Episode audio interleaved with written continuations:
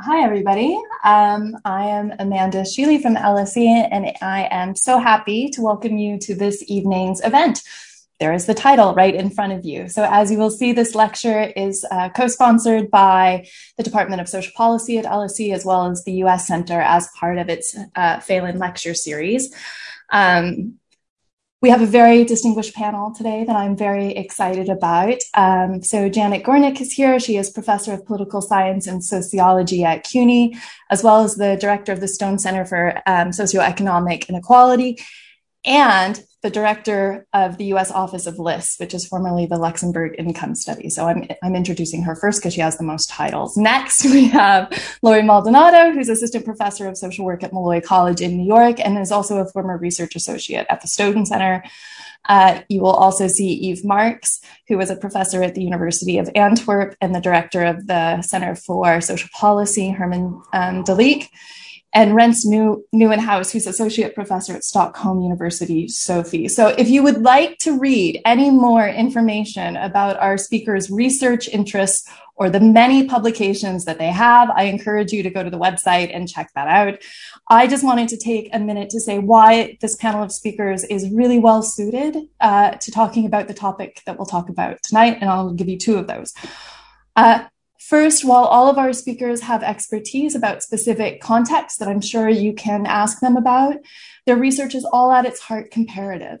And comparative and not just looking at how numbers vary across places, but thinking deeply about why different policies exist in different contexts and also whether or not a policy that exists in one con- in one context is applicable to others. And so they're not just a quick pick up a policy in one place and implement it somewhere else. So this should lead to a really nice discussion, I think, specifically about the US.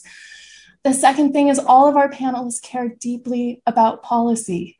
And so if you look at their uh, what they've done, they have published articles in really good places. They've written really good books with really prestigious presses, but they have also really taken the time to do policy work.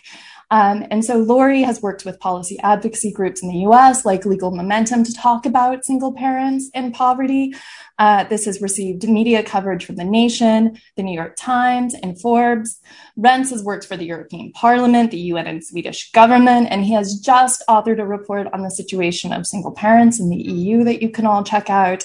Uh, Janet has produced reports for UNICEF, the Economic Policy Institute, and the New American Foundation. Uh, and Ive, along with his academic position, is also a columnist at De Standaard, which is a very good newspaper. Not a tabloid, I am told. So very good newspaper. This this this concern about policy and this doing policy reports also means first of all, that they're passionate about the topic, but as you will see today, it will also mean that they are excellent communicators. And so um, it's time to get started. I should say, please type your questions in the Q&A session. Um, we will answer them after the panel uh, finishes. I will direct um, questions to specific panelists. Also, if you would like to share anything about your comments or you have thoughts or just want to say something about the event, please use the hashtag LSE single parent. Uh, and the last thing that I need to say is, oh, look, it just showed up in the chat. The other thing is that um, this event is being recorded. So that is everything that I have to say. And now I will hand it over to Lori. Thank you. Thank you. I'm grateful for the support of the LSE US Center and for this platform with my esteemed colleagues. We're delighted that you tuned in um, because we want to reach a broader audience to discuss policy suggestions for the US to improve the lives of single parents and their children. Um, so I'll start by framing today's discussion. First, to better understand the US context, um, we have to discuss the historical piece of who is deserving and who is not deserving of public assistance, of aid. And so that brings us to our theme of where are all the welfare queens and the myth of the welfare queen.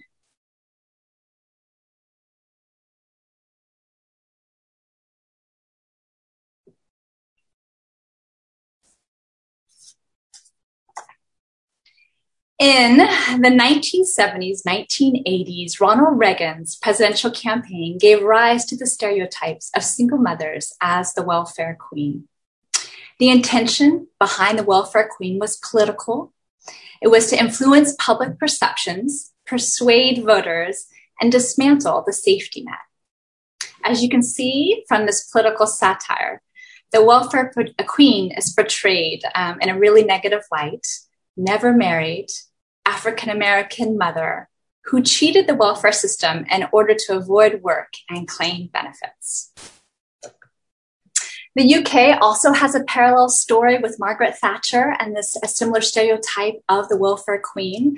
I saw um, a British satirical comedy depicting a single mom, and she was a white woman, but she was pushing five kids um, in a stroller, each kid from a different father with a different racial background.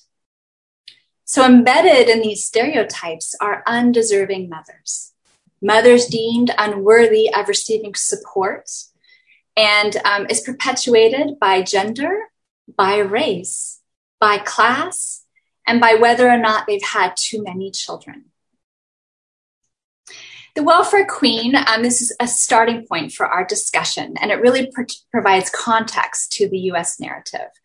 Um, and I hope it raises some questions of do these assumptions about single parent families exist?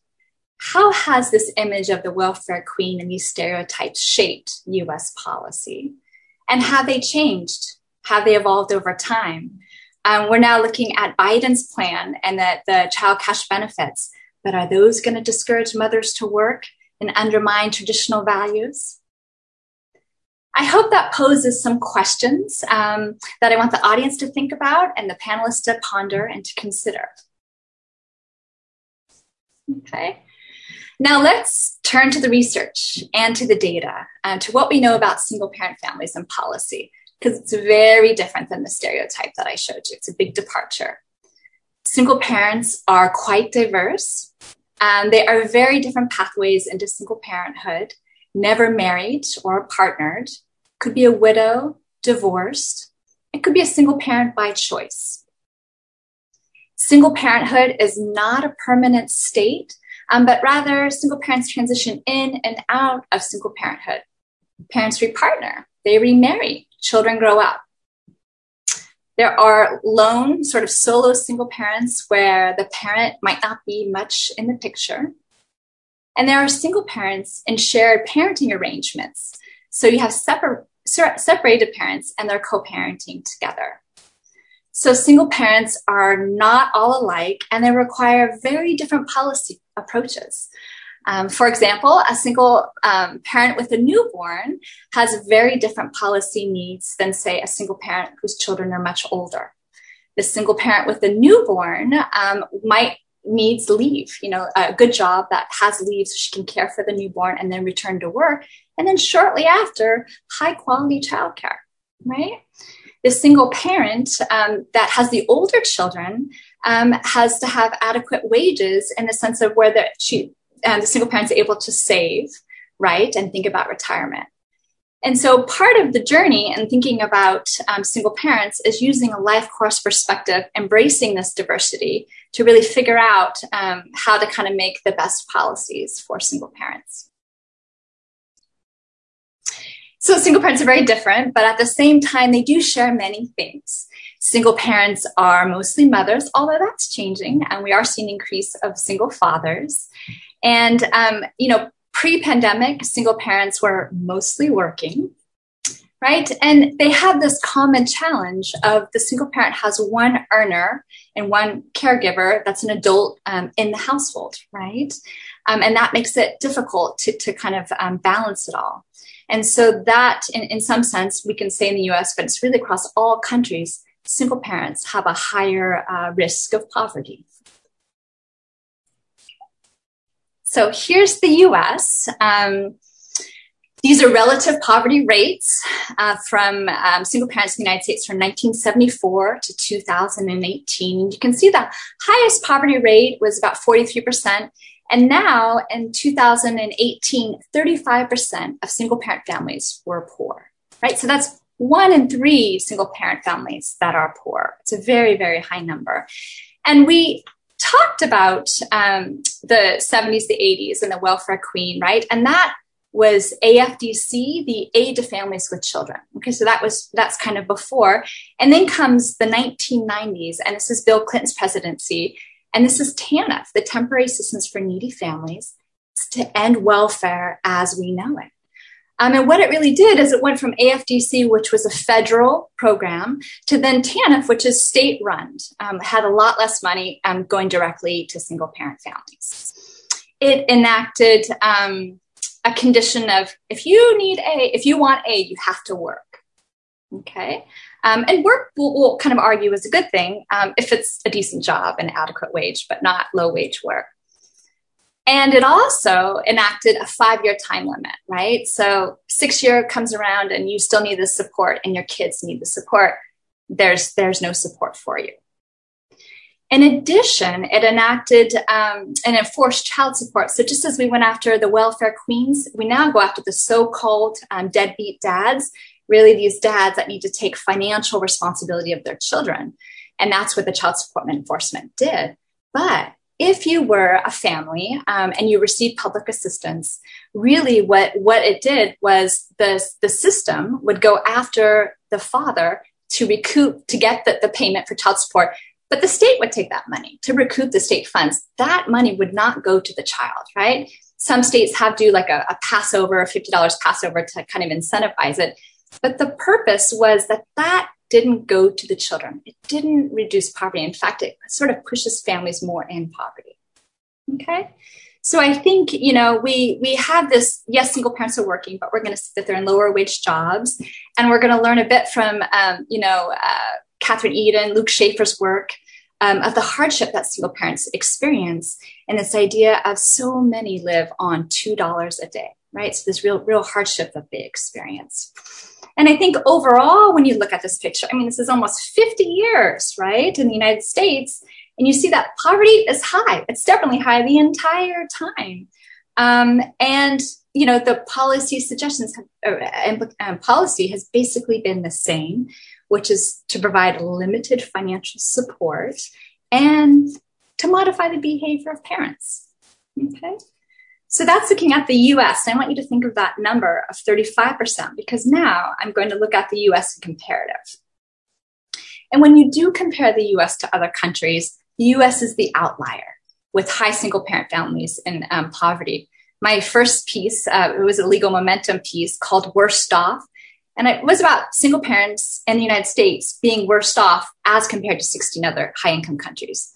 But now, you know, I, I um, we, we see that U.S. has one of the highest single parent poverty rates of all countries. Um, here's the data, and this is the LIS data. Um, and I did it for 45 countries, and U.S. is the highest. But I just kind of want to highlight three: the United States, um, Great Britain, and Denmark. So, what is not exceptional uh, about these countries is that poverty rates are high. See the blue bars? So, poverty rates are high before taxes and transfers. The difference, the US stands out when the, um, there's high poverty with the red bar. So that's after uh, um, accounting for taxes and transfers. For the United States, that's count, um, accounting for food stamps, um, SNAPs, accounting for TANF, it's counting for earned income tax credit, right? So that's that's what that's doing. So yeah, you you do see benefits, you know, go from fifty percent um, to thirty five percent. You do see it making a, a big of a difference. But look at the UK here. Um, this is an exceptional story. You know, poverty was at 62% and is now at 17%. And the United and the UK is remarkable because it did have very similar trend lines to the United States, but they worked really hard and really put investments to reduce child poverty. So much so that it was uh, more than 50%.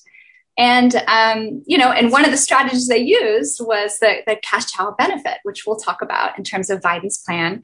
Um, and we know that the, the uh, child benefit, it helps all families with children in terms of reducing their poverty, but it helps single parent families more, um, right? So it's really going to the families that need it the most. And finally, you have Denmark, um, which has extremely low poverty, 8% poverty, right? So very effective um, in terms of transfers, you know, and very low rates. So I think the moral of this story is the US poverty is high, but it doesn't have to be.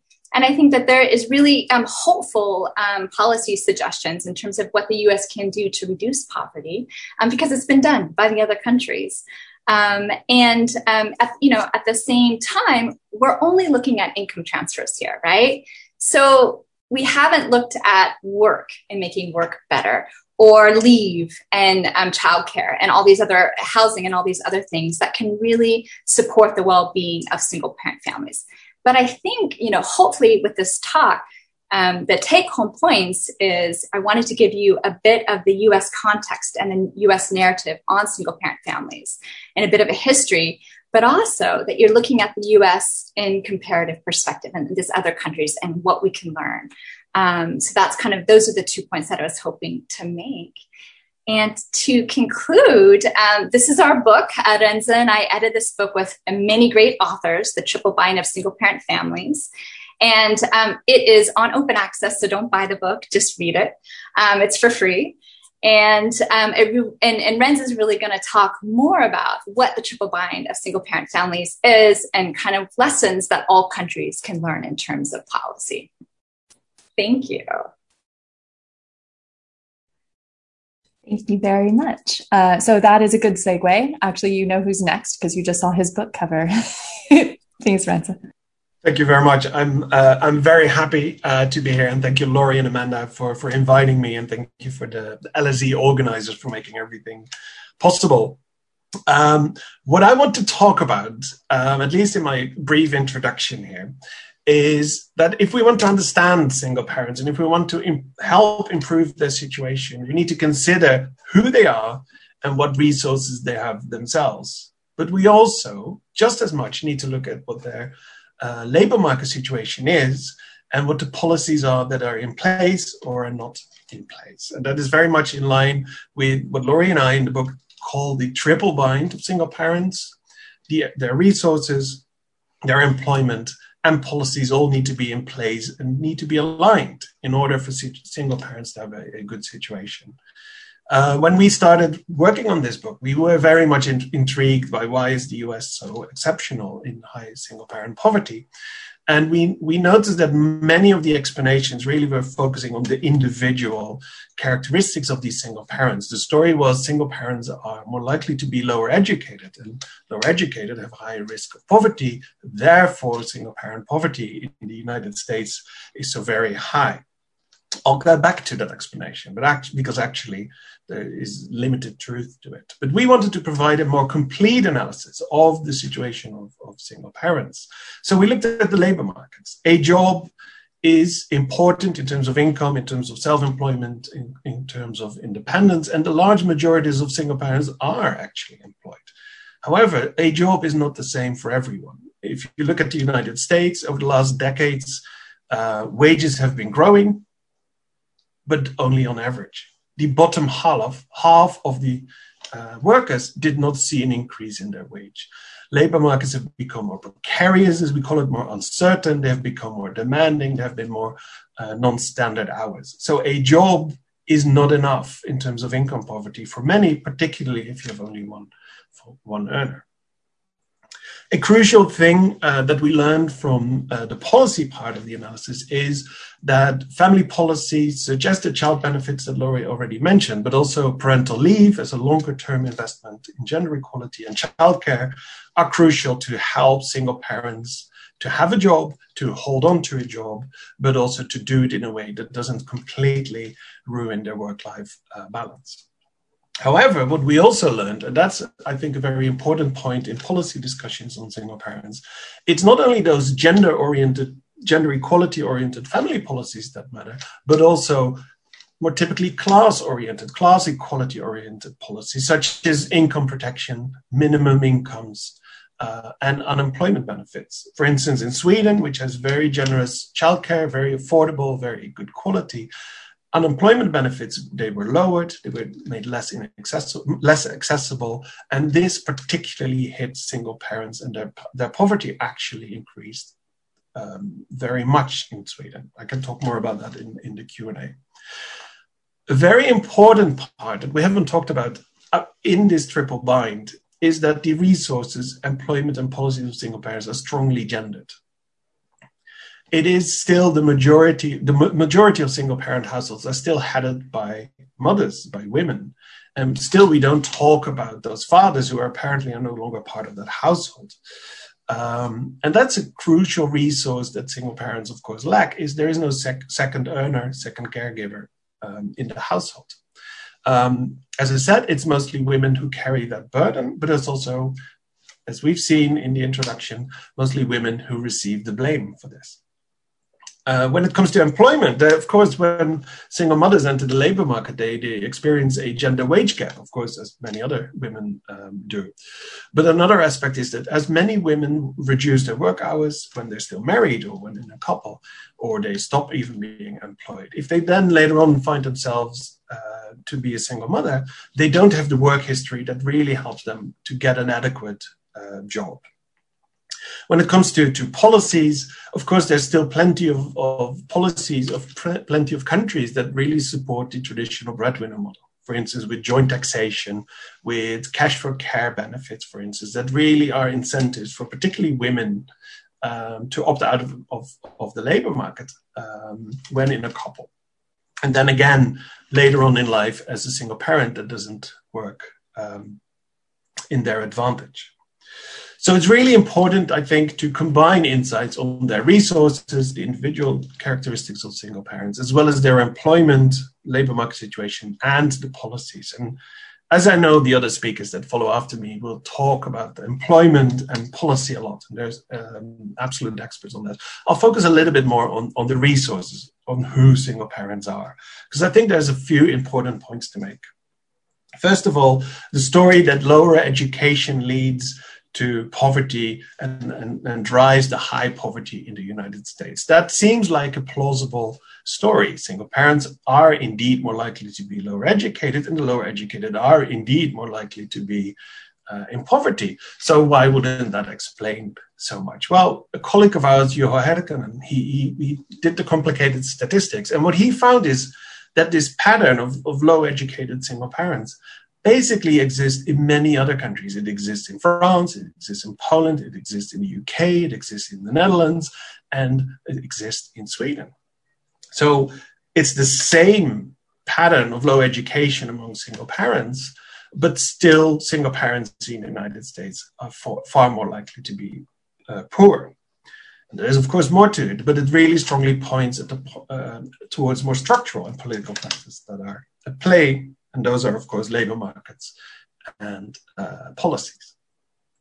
But looking at who these single parents are also tells us a lot that this is a very diverse group. It's not a, a, a single group, single, pardon the words, single group of single mothers that all share the same characteristics. Lori already mentioned that, of course, people move into and out of single parenthood. Um, and, but also it's really important from a policy perspective. If you have young kids or older kids, it really matters what kinds of policies benefit from you. If you are a teenage mother, which is always you know seen as one of the drivers of, of uh, um, single parenthood, perhaps then you're better served with support to complete your education rather than searching for a job immediately. If we talk about employment uh, and supporting or, or encouraging employment, which is of course what European and US governments do, then it's particularly the lower educated who ends up in those jobs that haven't seen any wage growth, and of course are more likely not to benefit from um, that employment. And perhaps this is my last point about this, this diversity of among single parents. I think this is an important part. Is also single parents are innovating. They are trying ways to, to make ends meet, to, to live their lives in ways that work. And if we look at this diversity of strategies that single parents take, we can learn from them what works well, and then we can learn and think about what helps. And I want to give one example is that increasingly in a number of countries, particularly in the Nordics, but it is more, more general, fathers are much more involved after separation. And there is a lot to learn uh, from this. Um, and I immediately mentioned that there can be very important reasons that the involvement of both parents or the other parents after separation is not desirable, not beneficial, or not even possible. Those reasons exist and those should be taken very seriously. However, what we learn in Sweden, but also in many other countries, is that those parents who manage, who choose the arrangements of their kids living equal amounts of times with both parents that have separated, that seems to be beneficial to those kids of the parents who make it work. So, of course, these are, this is a selective group. This is a group of parents who tend to be relatively well off even before separation. So, we can't just generalize this finding, but still, I think it's really important to put that on the agenda. Another benefit seems to be that the single mothers who live in that, who have that arrangement with, with the, the, the father of the children, they um, are better able to work. Because, of course, you know, part of the childcare, uh, if, if it's young uh, kids, um, is, is, is lifted. And I think the, the benefits to the father who um, uh, choose this arrangement are um, self explanatory. Um, as I said, there is limited scientific understanding of this, and there is debate about this. And I would definitely say it's too early to make strong policy recommendations. All parents should do this. But we do can learn from their innovation, and we can learn how to support this better. And I think we, as a, as a community, as an academic community, we should. I'll conclude. Um, how can we improve the situation of single parents in the United States? That is the question we are asking ourselves today. I think it's first very important to understand it's not enough, or actually, it doesn't explain much to look at what single who single parents are themselves, what is their level of education, what are the choices they make. That explains very little because people make the same choices elsewhere and they're fine. So that is an insufficient explanation. Instead, and this is, I think, of course, where the labor markets and social policies come into play. But the general recipe for what helps for single parents, it's not a, a mirage. We have a pretty good understanding. And that is the story that what that single parents, they do better in labor markets and social policies that support equality of gender and equality of class. Thank you very much. Thank you very much, Rens. That was great. Um, Ive will now tell us more about the labor market, if you please. Thanks, Amanda. I hope uh, everybody can hear me. Good, uh, good uh, evening or good morning, wherever you are. um, I will talk uh, briefly uh, about what countries uh, do to ensure um, lone parents um, adequate incomes. That is what I will talk about because that, and especially working lone parents, because that was, of course, the whole objective, not only in the US, to turn the welfare queens into responsible, self-reliant, hardworking uh, people. Uh, and that's been the case in, in, in, many other countries too. I will offer uh, five statements very briefly. So, first statement. Um, if we, if we care about, about poverty and about uh, adequate uh, minimum uh, incomes for people, then it's clear that uh, jobs are important, uh, but they are not enough. Um, lone parents, and that's lone parents broadly understood also, though, uh, including those in, in co-parenting situations, they constitute the core of what we call the working poor. And who are the working poor? People who work, do their best to be self-reliant, but still fail to make uh, enough money to uh, afford themselves and their children a decent uh, life. Uh, we know that most children, uh, I think uh, Lori and, and, and Rens already mentioned it, that most children growing up in poverty in Europe and in the US live with parents that mainly rely on earnings. That's not just the case in the US, that's also the case in, in, in Europe. Um, and the most obvious challenge they face is realizing the full, uh, full uh, earnings potential. Uh, that's simply to say, to combine work and care, to be able to generate the income that they could potentially generate. So it brings me to, to statement two, and that uh, um, uh, has already mentioned that, of course, public services such as uh, childcare, uh, Eh, but also uh, good, affordable uh, public transport are crucial in this respect. And we know that strongly more universal policies that those yield better results than the more targeted ones. That said, supporting our services supporting people uh, make to, to, enable them to, to realize their earnings potential to work are very important, but they are not enough. We need more.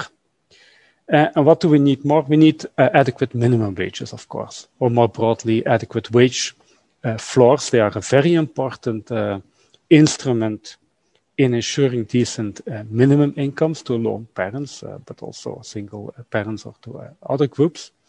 But again, they can never do the job alone. There's a lot of talk these days about, about minimum wages and the living wage.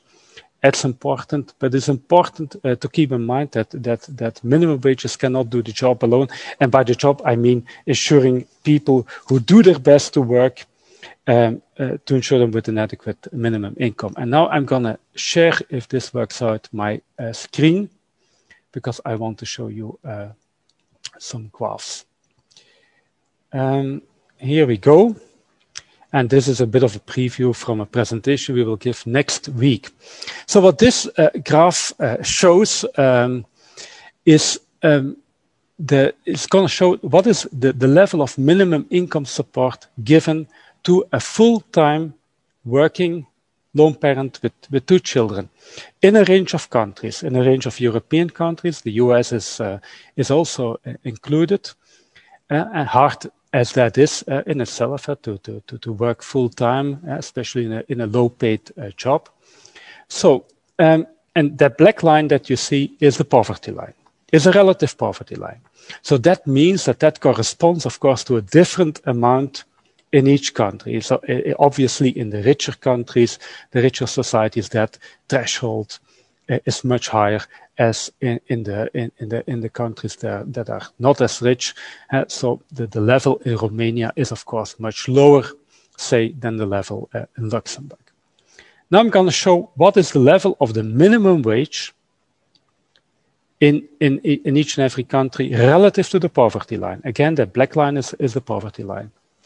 And there you see that uh, except in a few countries, and, and Romania is, is one example, uh, and, and, there's a question: Is is the minimum wage uh, properly enforced there? But but in most countries, the minimum wage or uh, a, a lone parent working full time for the minimum wage does not come anywhere near to the poverty line uh, in that country, and that even applies in, in the countries with relatively generous uh, or high minimum wages, especially because your gross pay is, of course, not your take home pay. People pay social security contributions, they have to pay taxes, and that takes away from, uh, from your income. Uh, and that's what you see in, in, in the blue bars and in, in the orange uh, bars. Good. Then the good news is they often get additional support. And this is, uh, this is uh, what, what the gray bars in this graph show is universal child benefits a lot of countries have universal child benefits. That's to say, every parent, regardless of income, gets um, a monthly amount uh, every uh, uh, uh for, for every child, and that, of course, uh, add, adds to their income. And and I think I'm going to stress that point. Universal benefits are very important because they come on a monthly basis. There's no administrative or bureaucratic hassle. They they're not delayed they add to the income every month, whether they work or not. There are no uh, work incentive issues. So these are a very important part of, minimum uh, income protection. But then again, you see that even in countries with relatively high minimum wages and relatively high uh, universal child benefits, they still not that still does not do the job. They still not do not reach the poverty threshold, especially if you take the taxes and, contributions in account. So the basic message there uh, is simply you need more stuff, you need more extra support. And you could uh, say, like, yeah, let's raise uh, those universal child benefits. But those are, of course, very costly measures because you give them to everybody. And in the real world, uh, resources are, are limited. So what you need is targeted support. And now I'm not gonna, I don't have the time to explain all this, but it basically shows a whole bunch of targeted supports that are given uh, in, in, in, in the countries that are uh, in the graph. And so, and these can take the shapes, uh, the shape of housing benefits and how, and heating uh, allowances and um, uh, extra allowances for, for care and, and so on. But basically, what you see, and it's important to, to look uh, now at the kind of diamond or rhombus uh, shaped uh, things in the graph. Those represent the net income, the net take home income of a lone parent working uh, for, uh, for a, a, minimum wage job, taking everything into account. And you see, and that's also the message that, that, that uh, Lori uh, brought at the start. It can be done if you want to provide adequate minimum incomes to hardworking lone parents but not a lot of earnings potential. You can do it. But it, take, it, takes, a, it, it takes a lot. It takes minimum wages, it takes universal uh, benefits, and all kinds of uh, uh, supplements. There's no one magic, one magic uh, bullet, as, so to say. It, it, needs a lot of, a lot of stuff. And of course, uh, the Americans among you uh, are wondering, where is the US? here is the US at this moment, where the American flag is. Um, so it's not uh, at the top uh, of the pack, uh, obviously, and, that also results in very high poverty rates, as, Lori has shown. And this is, uh, here is a familiar face. This is Joe Biden, of course, the, the current president. and this is a simulation we just did it a couple of days ago um, of where the, the US uh, would be uh, if the, the Biden uh, uh child credit uh, were implemented. So it would take the US up. it would, would, would move up the ranks, but still it would not be among the more among the more generous countries. Uh, but it is, it is certainly progress. And if you look very carefully at the, at the graph for the US, you see that the reason, uh, especially under the Biden plan, quite a bit of extra support is given. But the problem uh, is that the minimum wage is so low. And, and this, the, the red bar represents the, the, the, minimum wage, which is still the federal minimum wage of, of $7.25, which hasn't moved in, in, in more than 10 years. Um, and of course, a lot of states and even cities have, have, have been implementing higher minimum wages. But it, it shows how crucial the minimum wage uh, is or increases in the minimum wage are in the US uh, context. Good. Um, I'm just going to uh, kind of uh, close my, my, my, my opening uh, uh, statement. Um, I also wanted to say that targeting benefits well is easier said uh, than done. There's all kinds of, of, of problems. Um, it's, it's, um, it, I mean, it requires an invasion of, of, of privacy. People need to give a lot of information. It requires a lot of bureaucracy and, and that results in, in, in, in, in often in, in, in stigma and delayed payments and people not getting what they, what they need uh, in, in time. So targeting looks much better on, on paper often than, than our targeted benefits look much better on paper than, than, than, than they are in, in reality. But we can return to that. So, to cut uh, a long story short, and I'm going to end here. And so the best systems basically look like a well-stuffed lasagna. It's as simple as that. And so they have strong or they have thick layers of universal uh, support supplemented by, by, all kinds of targeted uh, extras. And so if a policymaker or US policymaker would, would uh, ask me what to do, I would uh, say five things. First, support work through publicly funded childcare, uh, but also good, affordable public transport, training, uh, and so on. Two, set minimum wages as high as the local labor market can take without adverse employment effects or at least put uh, minimum wages on an upward uh, trajectory. Three, keep taxes and social security contributions on low earnings to a minimum. Four, have universal or quasi, uh, the, the, child tax credit now is a quasi a universal benefit as a first extra layer uh, of uh, support for working uh, households. And then five, have targeted supplements for the most needy, including full-on parents. Thank you. Thank you so much, Ive. Uh, Janet, are you ready to close it out? I'm trying to think of a good baseball analogy, but I can't. I can't remember them right now. But you will get us there. Thank you. Thank you. Can everyone hear me? I was just turning off my mute. Terrific. Thank you, everyone. I'm honored to be a part of this panel.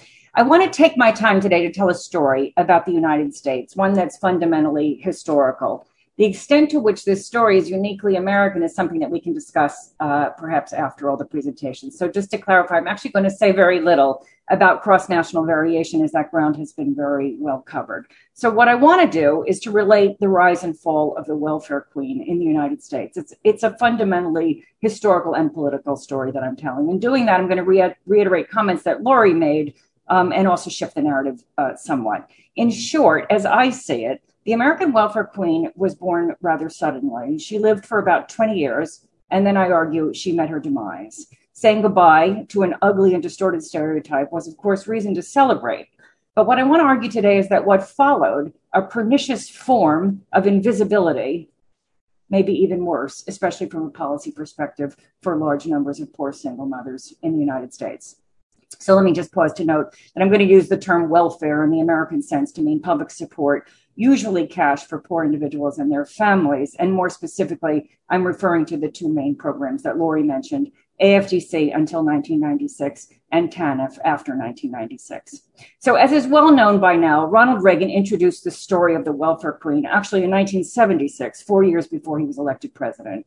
The original welfare queen was a unique and extreme case, a troubled woman named Linda Taylor, who committed various forms of welfare fraud and it's believed much more serious crimes. Reagan assumed office in 1981, and the story of the welfare queen took off. And what's important to note is that the welfare queen became a more generalized story, one um, that was embraced well beyond Ronald Reagan and his White House.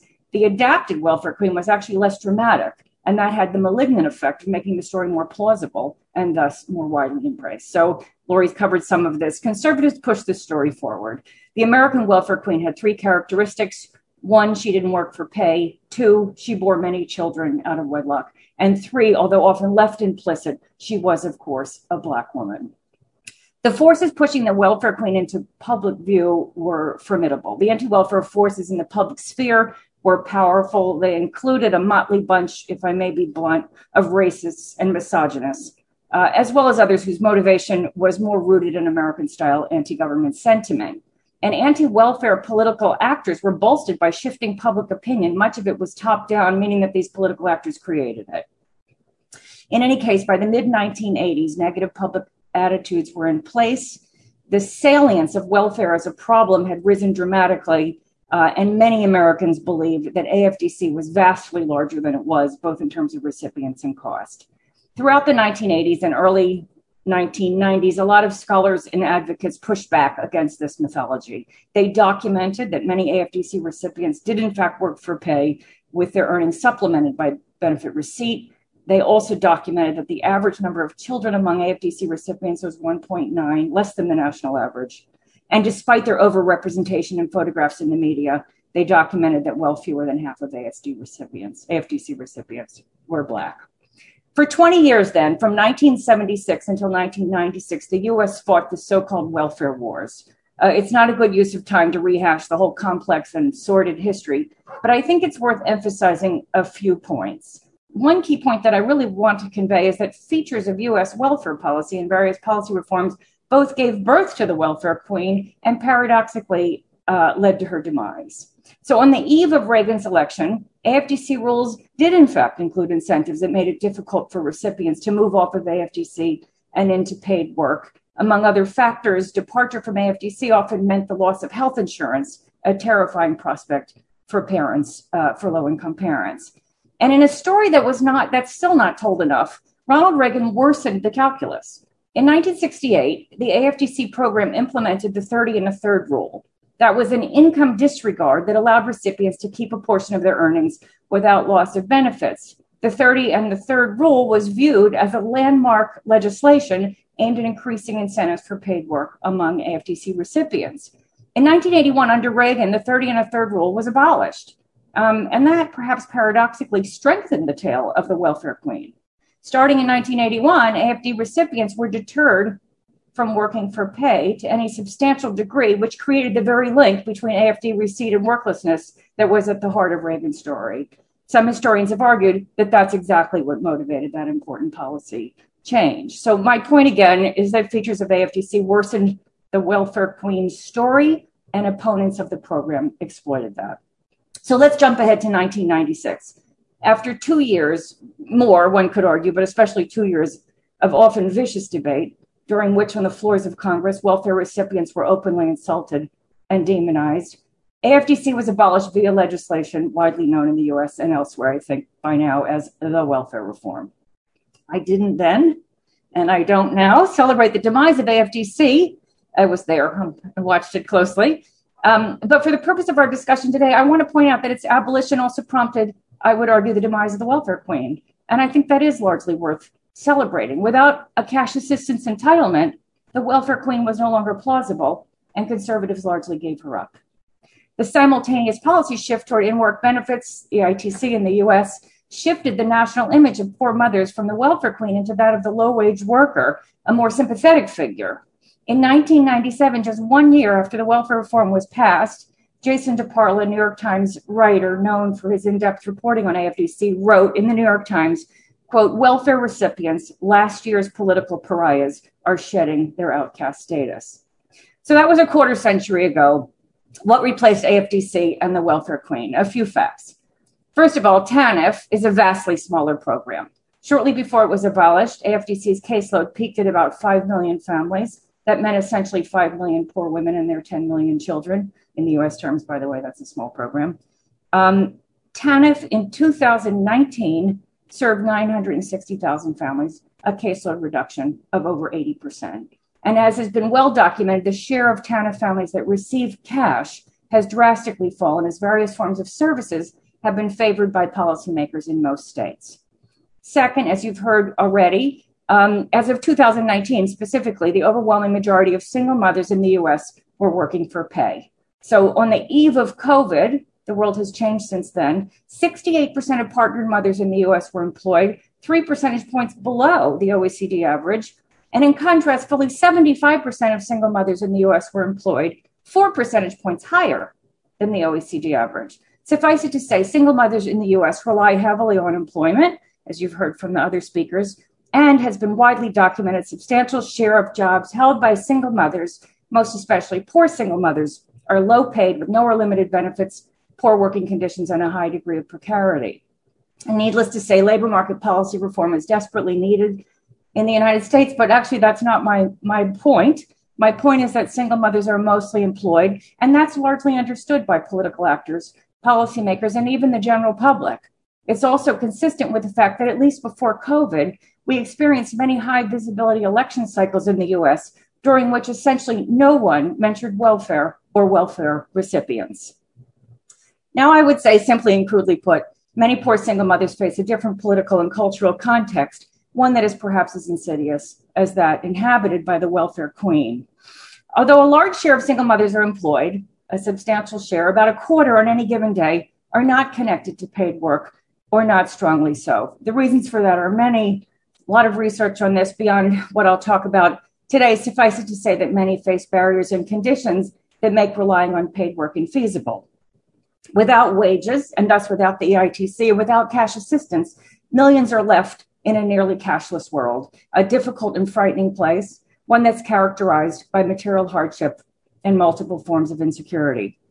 In 2016, Kathy Edin and Luke Shaefer published their book, $2 a Day Living on Almost Nothing in America. They argued that the number of American families living on $2 per person per day had reached one and a half million households, including 3 million children. Although some important scholarship challenged the precise numbers about the prevalence, Few poverty researchers doubted the overarching story. A large number of families are living in many ways nearly off the monetary grid, making do with in kind benefits and, for the most part, unstable and often improvised housing options. While poverty researchers absorb, absorb these findings and other findings, most Americans, including many policymakers, simply fail to see this population. In 2020, Jeff Madrick published his book, with the title underscoring this point. His book, Invisible Americans The Tragic Cost of Child Poverty, argued similarly that large numbers of children, many but not all with lone parents, live in extreme poverty. And in today's United States, these children and their parents are mostly unseen. So, fortunately, I would say, growing bodies of scholarship have shed light on other cult- crucial realities that drive extreme poverty among single mothers, that is, in addition to employment instability. So let me close um, by highlighting two extremely serious risk factors, both of which demand policy responses beyond what we've discussed so far. Matt Desmond's 2016 book, Evicted, documented that the risk and reality of eviction is devastating millions of poor families, with lone parent families especially at risk. Crucially, he demonstrated that eviction is not mainly a consequence of poverty, it's a cause. It's a cause of poverty. The story told in Desmond's book, I can attest to this, shocked even poverty scholars. The utter lack of public policy supports for poor people navigating exploitative rental housing markets can hardly be overstated. And finally, new work is uncovering and documenting the extraordinary damage caused in the United States by mass incarceration. Books, for example, by Michelle Alexander and Elizabeth Hinton, have traced the rise of mass incarceration and the damaging institutional and policy factors that have driven its growth. Today, over 2 million persons are incarcerated, 90% of them men, and millions more are caught elsewhere in the system. Many excellent studies have demonstrated the scarring effects of incarceration on men's employment prospects, especially among Black men. A newer wave of research is focused on the collateral damage done to the partners, overwhelmingly women, and children of incarcerated persons. Today, according to the Annie Casey Foundation, about 6 million children in the US have experienced losing a parent to incarceration at some point in their lives. The consequences are far reaching. Damaged employment prospects for women and poverty for children are among them. So, the welfare queen, I've argued, perhaps overstated, I admit, is dead. One of her successors is the employed single mother. Although employment by definition offers some economic security, many are struggling in an underregulated labor market, lacking the most basic protections. Her other successor, not connected or not strongly connected to paid work, struggles in a haze of invisibility, frequently facing a cashless world, extreme housing insecurity, and for some, an absent partner caught in a bloated incarceration system. These women and their children need to be brought into the light and a new policy framework is needed. Thank you. Thank you for that. Um, so I have some uh, questions here, uh, and I am going to go through and, and uh, direct them now. Um, I also wanted to let you all know that we have people from Kenya, India, Greece, the Czech Republic, the UK, Iraq, Luxembourg, Cambodia, Colombia, and Canada listening. So, um, hello, everybody. Thanks for coming. Uh, that's really exciting. There are some reasons to really like Zoom. Um, so, the first question I'm going to give to Rens, and this is from Margaret Antony, um, and she says, her question is on the importance given to providing consistency and certainty in state support to single parents, irrespective of their socioeconomic background characteristics. So, how do countries um, compare in terms of offering um, consistency and certainty? Certainty, and is it being compromised in the face of stereotypical beliefs about the single parent?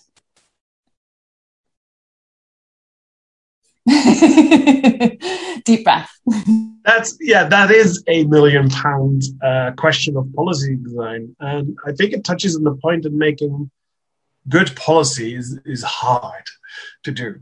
Um, let me let me try to give two two answers to to the question on consistency. The first thing is that policies need to be in place for a long time to be really effective it's not we implement a policy. We, it's not we implement childcare tomorrow, and yes, there will be benefits tomorrow, but the real benefits will grow over time as people get accustomed to it, um, change their choices, change their work arrangements, and start to support the policy, which also allows to extend it. Um, Swedish uh, commitment to gender equality didn't come overnight. It didn't leave overnight. It's a continued commitment since well, at least the 50s. Um, and over time, that has grown into what is now considered um, a very gender, a relatively gender equal country through these policies, and of course, um, headed by a government that identifies as feminist. Um, the other part to this, so that's really important. And I think in terms of childcare, to continue with that policy, the Netherlands has seen more benefits than less benefits. There are also some, some other problems um, um, that we can talk about later. And the use of it is much lower because the fluctuation back and forth of more and less support to, to good childcare. The other point, I think it goes back to what Ive said about the, the lasagna. Um, the more universal a policy is, the better it is used. And even though it seems very attractive to, oh, we only give policies or access to the policy to those who need it most. So we target policies. So we set extra rules to check whether someone is eligible or should be eligible. Um, that seems like a strategy that may give you very cheap, um, relatively affordable policy. But the problem is the more complex you make a policy, the more rules you install, the less, the fewer people will actually use it. And it might not actually be the case that, that people do use it. So uh, now I'm, I'm, going to cite um, not my own research, but that by uh, Wim van Lancker, who may or may not be um, in the audience today. Can't see him though.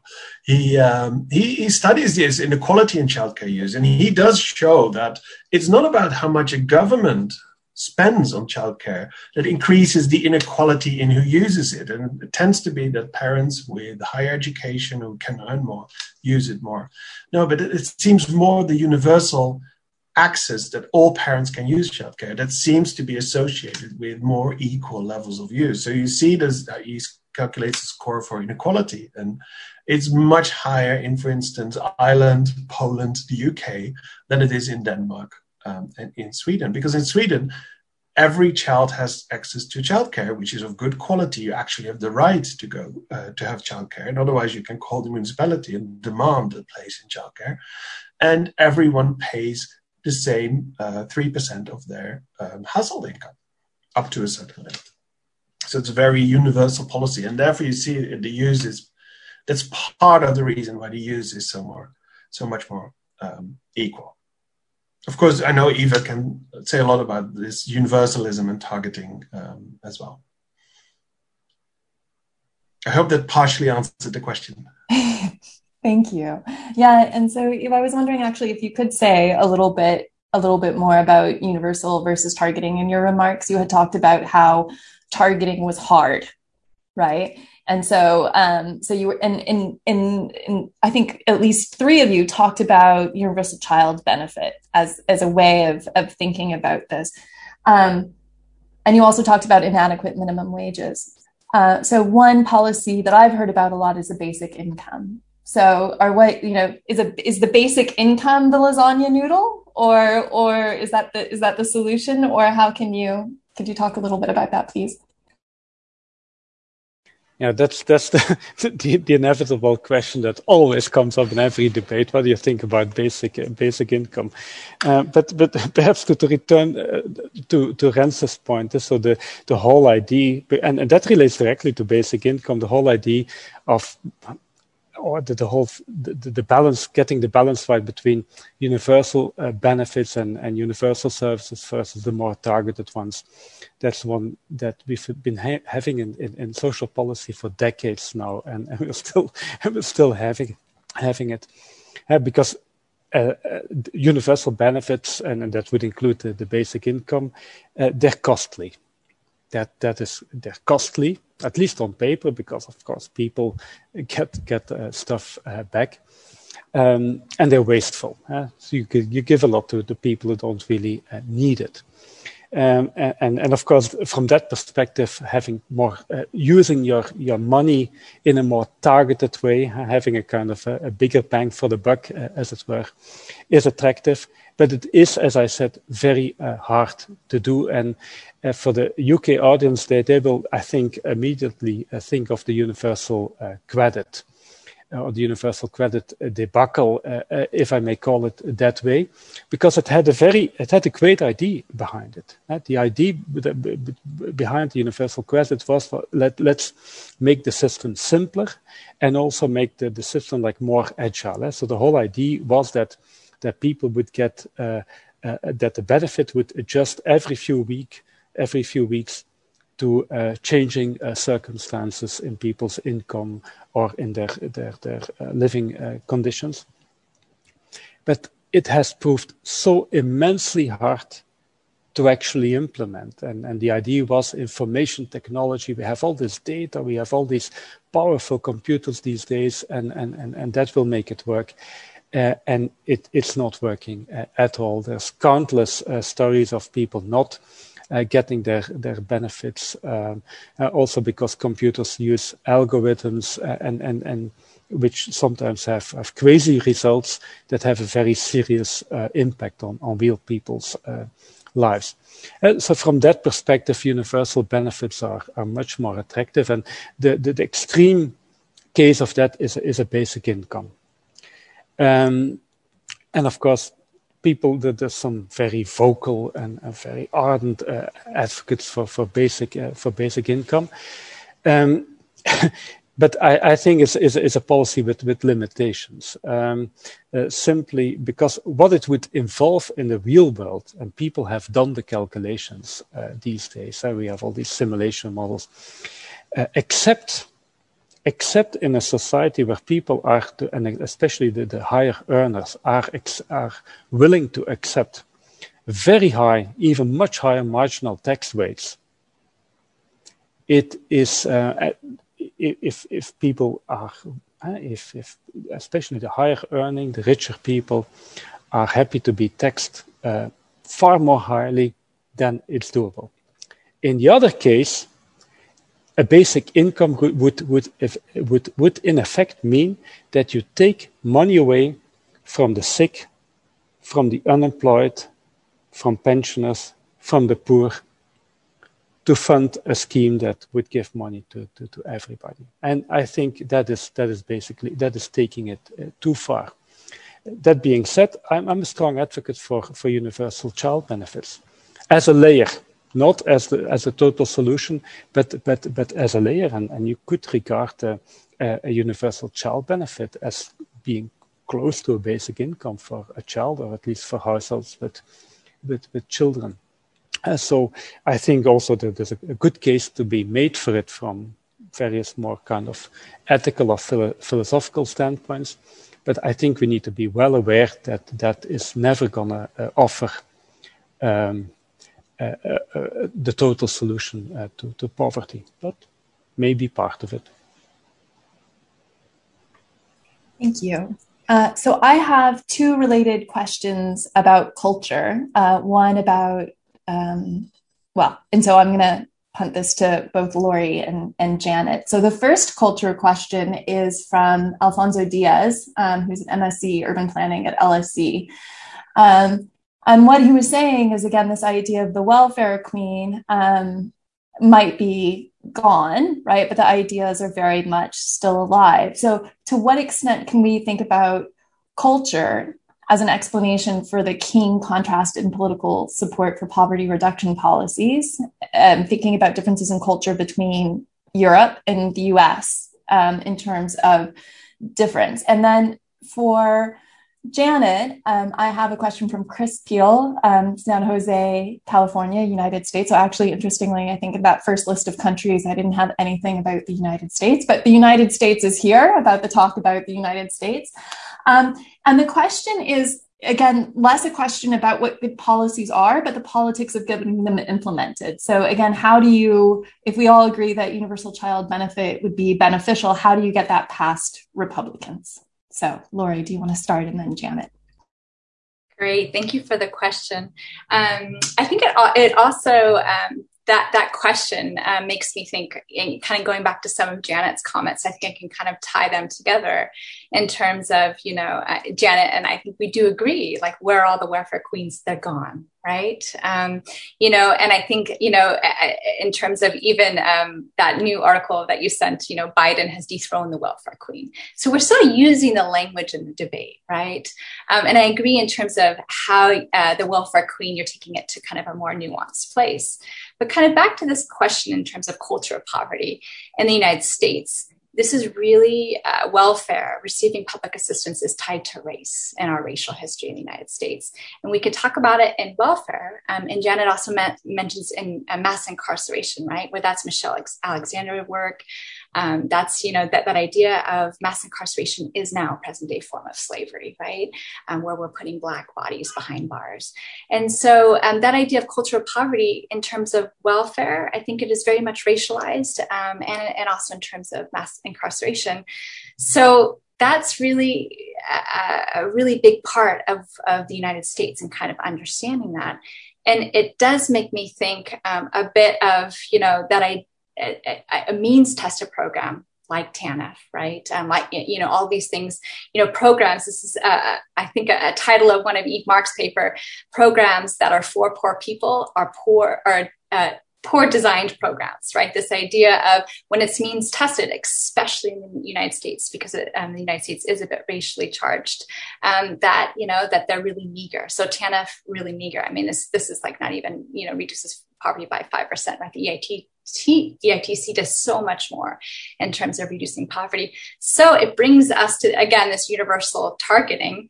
Um, it brings us to, you know, um, TANF is not working. I mean, we see that the high poverty rates. Um, EITC is, it needs to be expanded, right? Child allowance universal will help all, you know, and we see that they help single parent families more. And that kind of gets it around it of like, if you really want to have um, people, middle class buying into policies, that, that in some sense, some of them need to be universal. Thank you for that. Janet, do you want to talk about lawmakers? Uh, yes, let me say a bit. Um, uh, first of all, uh, you know, my argument that the welfare queen is dead, you know, has specificity to it. I certainly don't mean that's the death of resentment towards public programs, especially among conservatives.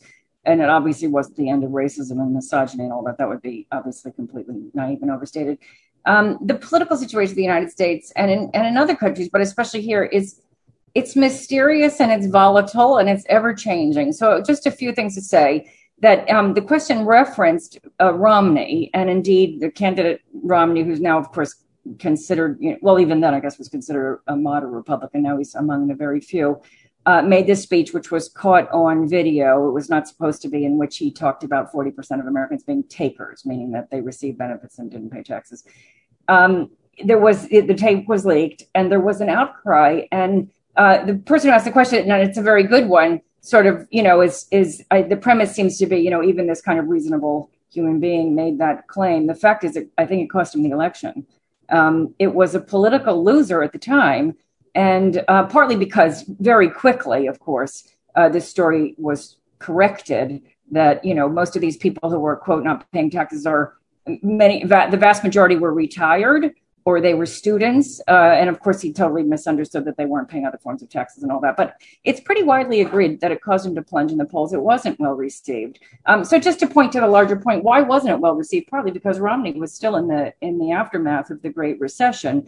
And i mean this is a really hugely over maybe simplified point, but it's famous in the United States for we are famous for big swings between you know poverty is caused by it's cultural, it's structural, it's cultural, it's structural, it's cultural, you know, it's caused by bad behavior and bad judgment and lack of you know capacity to uh, to, to to discipline one's instincts and all that. And if it's structure, it's obviously it's it's, exa- it's imposed from the outside. Those swings, you know, in the ni- in the 1870s, you know, it was sort of culture, and there was a big depression in the 1890s, and the progressive era was born, and we switched to sort of structure. And then we had, you know, the roaring 20s, and we switched back a bit more towards culture. And then came the Great Depression, and it was sort of back to structure. Anyway, that's very simplified, but when there's when it's evident that exogenous forces are at work and that people are not simply lazy and unmotivated.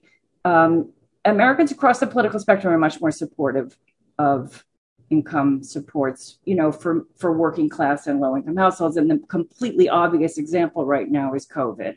So COVID hit, you know, the United States and obviously the entire world. It hit the US fairly early. And, you know, the disruption to the labor market was massive. And we've seen the most, and then of course the, the White House turned over I won't comment because it's supposed to be an academic panel, but um, we've seen the most progressive public policy in, in almost 50 years. And indeed, this child benefit is now sunsetted. It's temporary, but this is the this is the question: Are we at an inflection point where this uh, double Democratic Congress and Biden and some shifting public opinion, greater awareness of the need for child care and labor market supports and all of that. Is this a time when the Democrats can grab this moment and make that child benefit permanent? That would be enormous. And the Republican pushback is pretty feeble. So anyway, I don't want to go on too long, but you know, while the Democrats are pushing forth, you know, universal child benefits, the Republicans are arguing over whether January 6th happened or not, and you know whether um, whether we have you know whether Dr. Seuss isn't being published because woke people don't like it. So they are backing away from most of these fights right now. What's going to look like in five years or ten years is anybody's guess. Janet, also, could you? Um, I, I, appreciate you commenting on Biden's plan, and, and, can you comment on also maybe the hope of uh, family leave, paid leave, and childcare? Well, I mean, the whole, you know, I think Lori, I must have said this to you at some point. I, I've been following U.S. social welfare policy for 40 years. What can I say? I joined the staff of the Urban Institute in 1980, right when Reagan was elected. I've seen a lot. I've seen a lot of things in my life. I never thought I would see what we've seen in the last few months. Uh, work family reconciliation policy advocates have been talking about child care and leave for decades.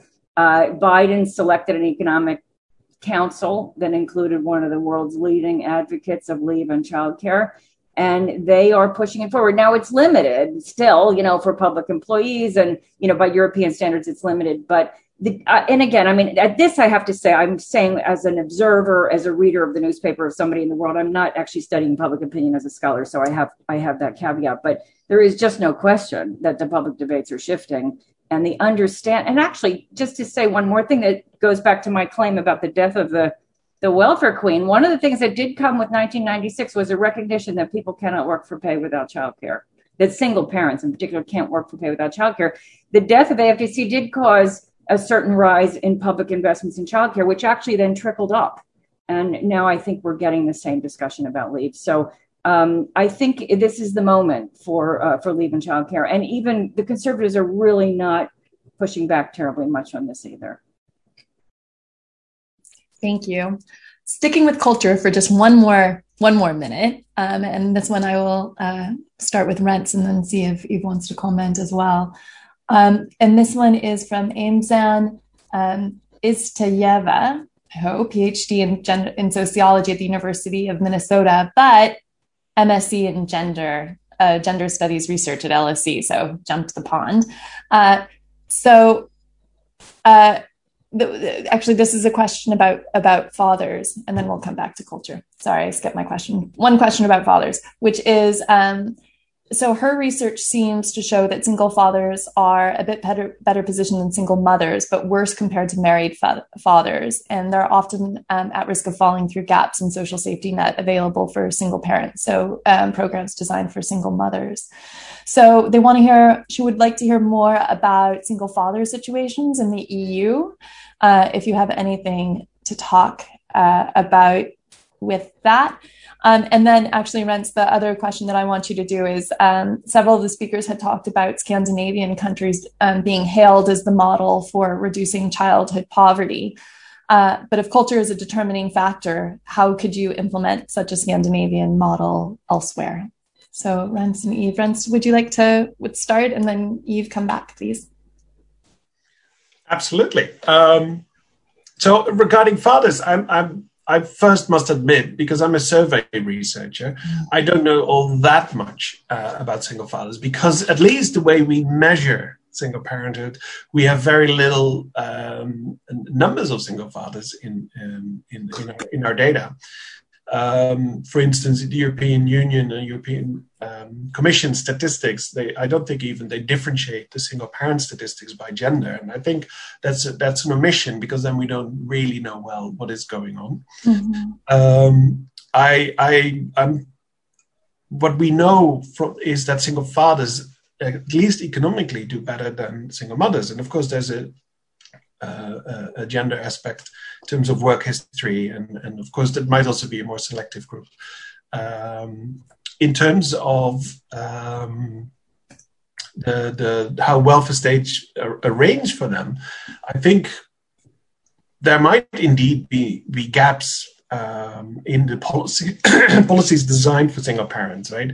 So in the, in the in the Nordic countries, and I'll come back to that you see that that many leave policies, for instance, are gender neutral. So are, there, there is no paternity leave, there's no maternity leave, there's only parental leave.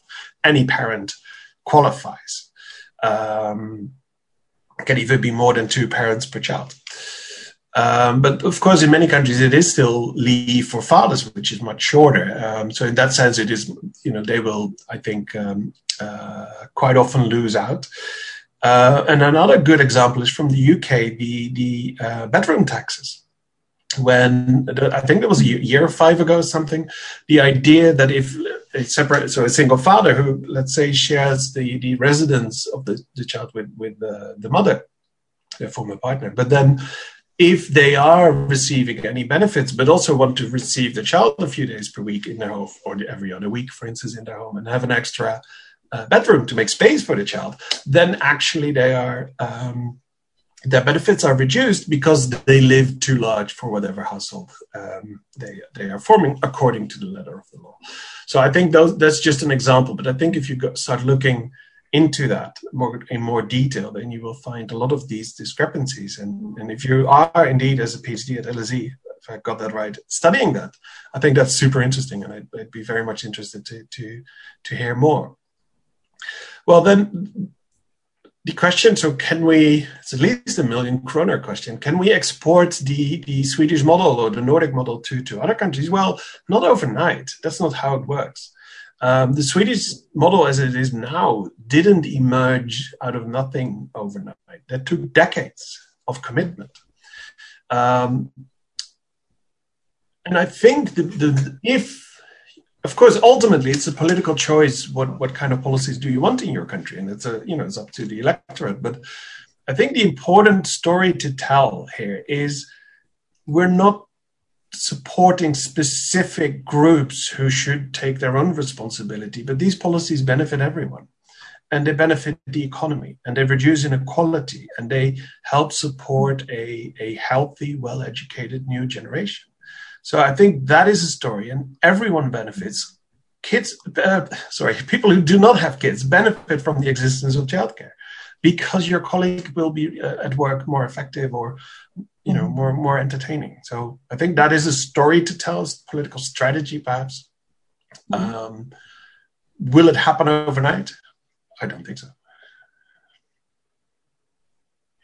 Thank you. Um, you oh, Lori, go ahead. Question, a follow up question to Renza because um, I really appreciate you talking about. I, have always been like, why don't I just leave the United States and go to Sweden, right? You know, just because of the robust um, um support.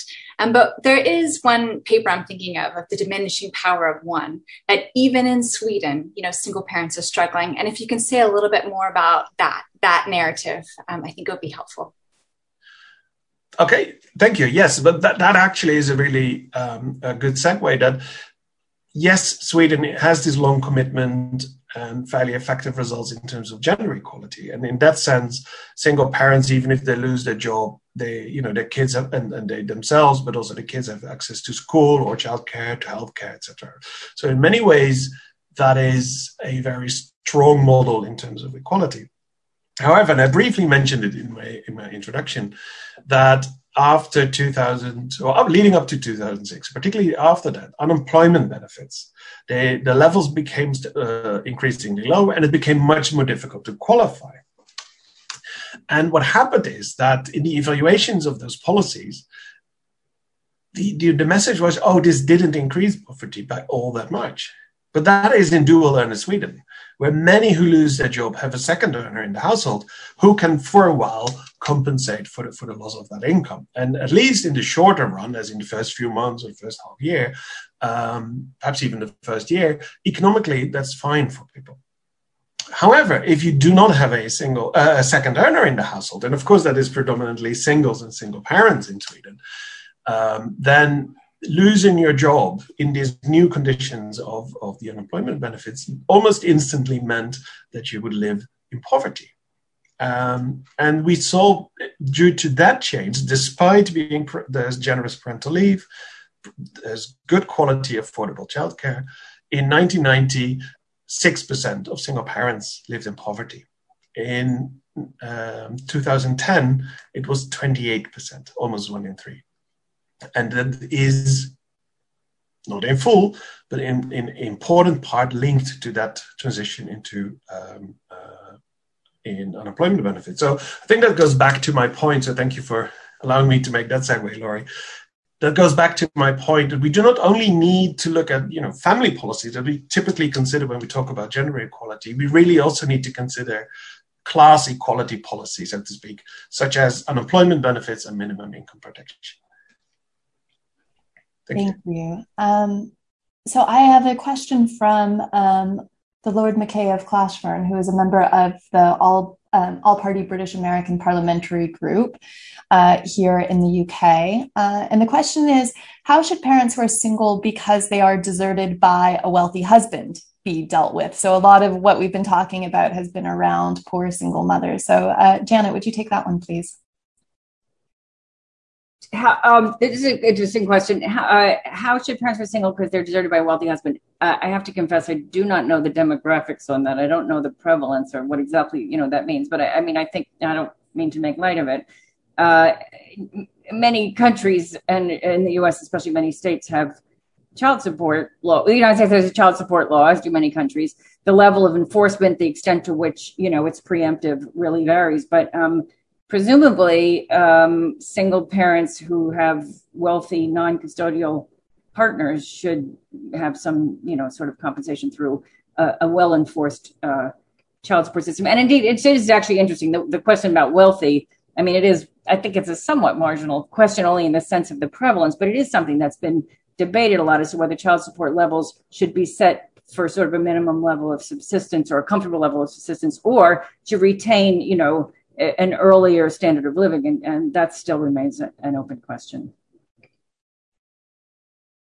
Thank you. I, uh, I appreciate the question um, because, you know, uh, for the majority, we're talking about the high risk of poverty of single parents, but, you know, there, there is also other uh, divorce of a wealthy husband. And it does remind me of the history of child support. That really was uh, for, um, you know, protecting mothers from, from the husband leaving, right? You know, and going after him. So that was really kind of the intent and, and sort of some of that resonates today but the, but it is that that the family should have and the children should have the same economic well-being right? Um, and so kind of finding supports around that to, to support them. Um, but it, it kind of brings me so sure you know child support is one alimony right? Those other kind of things.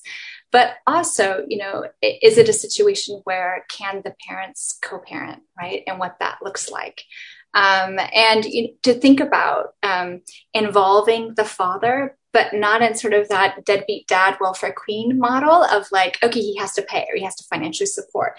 But can we really involve the father, you know, for the well being of the children and more of these gender roles of working and caring for the children? Um, and I think that applies to uh, across classes, right? That that's something that we really, really want to do for families um, and what that looks like, um, right? That, you know, of, of, of, both kind of coming in together.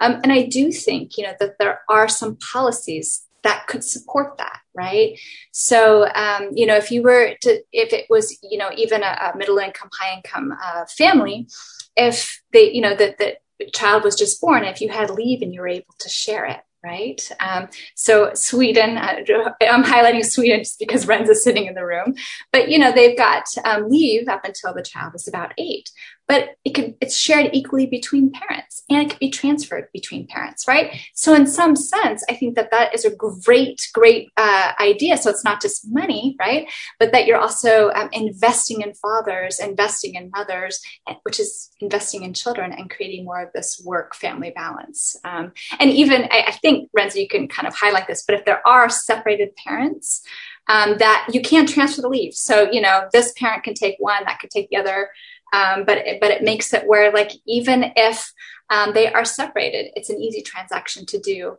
um, and you know it's it's in sort of if that's a scenario where it's in the best case for the children, then so be it. So um, I do appreciate the question because it does think us, you know, that, that you know, yeah, uh, there, we are talking about poverty, but a lot of these do apply to middle and high income. Can I just add to that? I don't know that it's called upon, but um, just I want to say two things. Actually, I think Lori's absolutely right to point to the fact that leave designs really matter for the incentives for fathers to take. But actually, I, I think maybe Laurie, you said that awfully quickly. It's actually non-transferable leave that is the incentive for fathers. So what in many countries, not just the Nordic countries, but many now, uh, men and women get individual rights to leave and they can't transfer them to their partners. That's the way uh, that has vastly increased men's take up uh, to, to, to leave benefits. And that's absolutely correct that it can, non-custodial parents can can be invited into that system. But I just do want to say one other thing that I think, and again, I don't mean to, you know, make light of the question because it's an interesting one. The fathers of the most solo parents' children are mostly poor.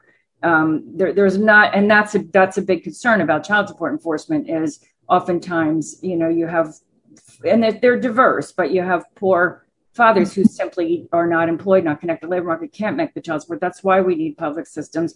And in fact, a lot of poor men who are in arrears on their child support are imprisoned, which makes it impossible for them to A, make up the arrears, and B, uh, to go back to work. And several, I know I'm, I'm sort of maybe, well, I don't know if it's off the topic.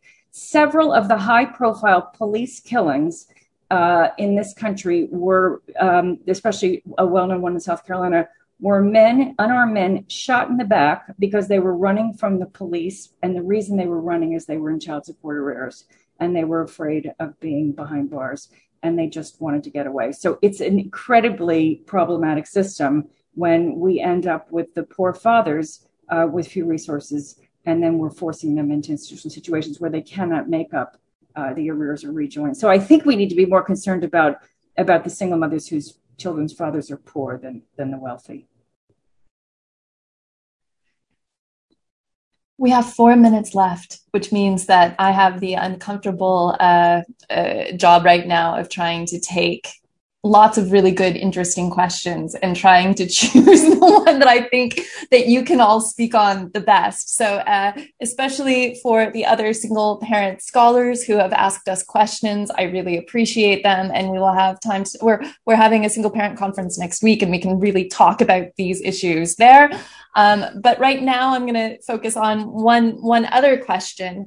Um, from Priscilla Agatha Suleiman, who is an undergraduate student at the from the University of Indonesia in Indonesia, and she has a question that she thinks applies to all speakers. So, what she's saying actually is is to think uh, uh, not just in the U.S. but for relatively conservative countries such as my home country, where people's views on single mothers have always been negative.